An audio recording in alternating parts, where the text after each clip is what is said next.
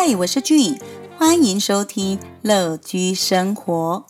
耶，我的第一集 Podcast 终于开播，终于上线了！哇哦，我好开心哦！先给自己一个热烈的掌声。我一直很想要录 Podcast，已经有好长一段时间了。那我在准备我整个节目跟频道的规划还有架构。大概准备了两个月左右的时间，然后还请教了有相关经验的前辈，然后还找到了我的音乐总监，我自己称他为音乐总监。谢谢卷卷教我录制，然后还教我做音乐做剪接，这些准备我觉得非常的值得，因为我真的学到很多东西。那在我的乐居生活节目中，我主要还是会以整理收纳师的立场跟身份，来跟大家分享整理收纳、断舍离，还有极简主义相关的讨论内容，把这一些生活风格的方式都可以运用在生活中的许多面向。那在这一集第一集要来跟大家讨论什么呢？我们要来讨论极简。并且将极简运用在身边的人事物。我们今天来讨论的就是物品。我特别把人事物反过来变成物是人，因为物品比较单纯，人太复杂，带有情感。我们之后再来讨论。我们把它分成不同的级数来做讨论，所以，我们今天要讨论极简，然后让身边的物品更有价值。我们要先来想一想的，就是极简究竟是什么？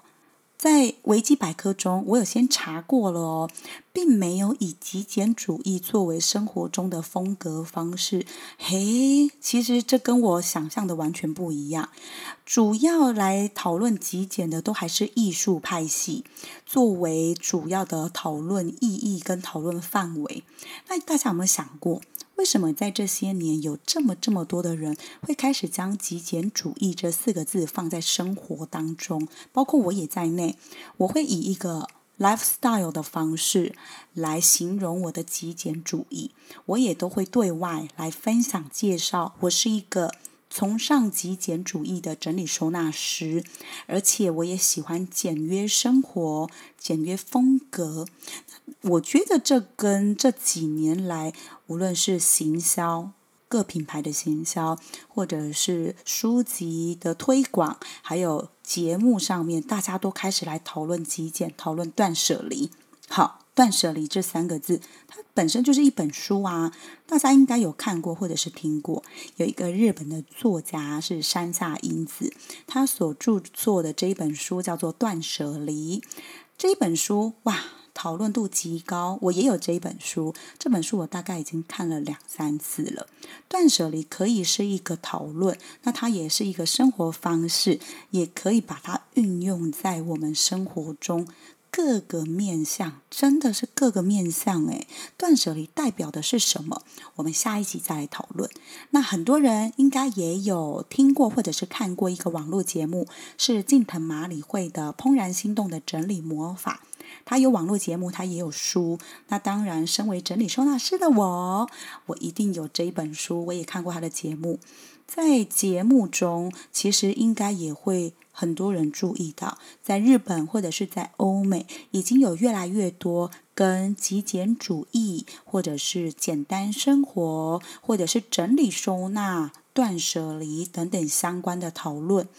以台湾来讲，好像真的是这几年开始盛行诶。这些我们也是放到下一集再来讨论。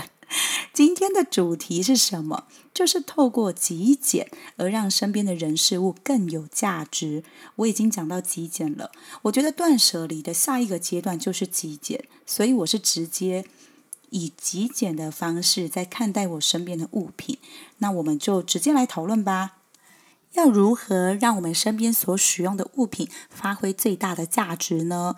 我会建议大家。重新的检视身边你所有在使用的物品，无论是日常用品、生活用品、三 C 产品、彩妆保养品等等，衣服、裤子，所有你在用到的东西，都重新的检视一次。那你在检视，还要同时做选择啊！你要保留你所喜欢的物品。而且你要先想到的就是这个东西你看了喜欢吗？我指的是光是看而已哦，你看得顺眼吗？产品的设计或者是这个衣服的设计，你看了就非常喜欢哇，那就是完全打中你的喜好啊。那如果你连看都就是觉得，嗯，这东西怎么会出现在我的身边？那其实你真的可以选择把它淘汰。那你用起来顺手吗？是不是让你在生活中可以有一个加分的效果？或者是你在使用它的时候，会不会有一种哇，我真的觉得这个产品的开发人怎么这么厉害？它让我用起来，或者是它让我拥有它，我光看到它就会有一种生活小确幸的感觉，哇！那真的要恭喜你了，你完全让这个物品发挥了最高的价值。这是一个必须自问自答的过程。那我也必须要跟大家承认，这也是我从整理收纳的这个学习中感受最强烈的开始。我重新检视我身边所使用的物品、衣服或者是日常用品，然后重新检视过后，我开始重新的做选择。即便我现在已经是一个大人，我觉得这也是必须要重新认识自己的开始。因为你在每一次的选择中，都是一个对我自我认识的一个过程。很多人都会听到我有一个心得，我在整理收纳的过程会有很大的心得，就是我们在整理物品的同时，就是在整理内心啊。为什么会常常这样子讲？因为在每一次的选择，都是对我们自己个人喜好的一个认重新认识。我觉得这是一个非常棒，而且也会很有共鸣的一个过程。希望大家可以好好的感受一下，重新检视我们自己身边的物品，然后重新的做选择。无论是这一个物品，在看到它，在整理它的时候，你要或者是不要。喜欢或者是不喜欢，你看的顺眼吗？舒服吗？你用起来顺手吗？这一些决定物品的去留，就是在做断舍离。那你最后选择留下来、保留下来的东西，其实这个结果，你已经在极简、简化你的生活了。我们将所使用的物品精简。保留你喜欢的，说不定你的喜好有很多，那我觉得没关系啊，因为极简生活或者是极简主义，真的不是指你的生活空间、你的居家空间空无一物，你没有物欲哦，完全不是这样子的。